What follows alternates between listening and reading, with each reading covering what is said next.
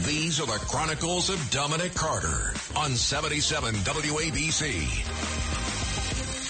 And again, if you are just joining us, it all came together very fast. And tomorrow night, Tuesday night, Republican gubernatorial nominee Lee Zeldin will actually debate Governor Kathy Hochul.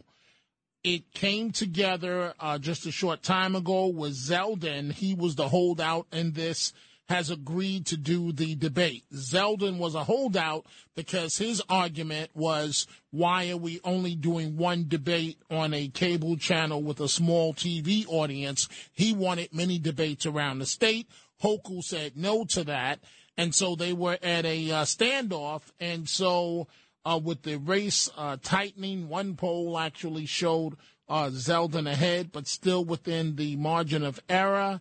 Uh, they are going to debate Tuesday night on Spectrum News, which in New York is New York One News, at uh, 7 p.m. This is the sole debate in the heated contest, and the stakes could not be higher. UTIs are the worst. I've been there. One year, I had eight UTIs. If you get UTIs, then you understand how awful the cycle can be.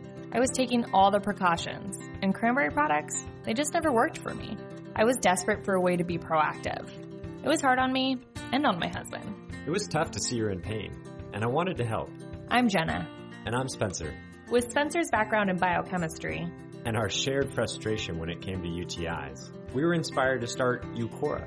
At Uqora, we make innovative urinary tract supplements and UTI relief products. Our effective urinary tract supplements finally give you a way to be proactive. Feel like you've tried everything? We get it. We have a money back guarantee so you can try risk free.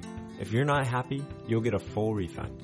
We're on a mission to help women get their lives back. Ready to join them? Go to uqora.com today. uqora.com.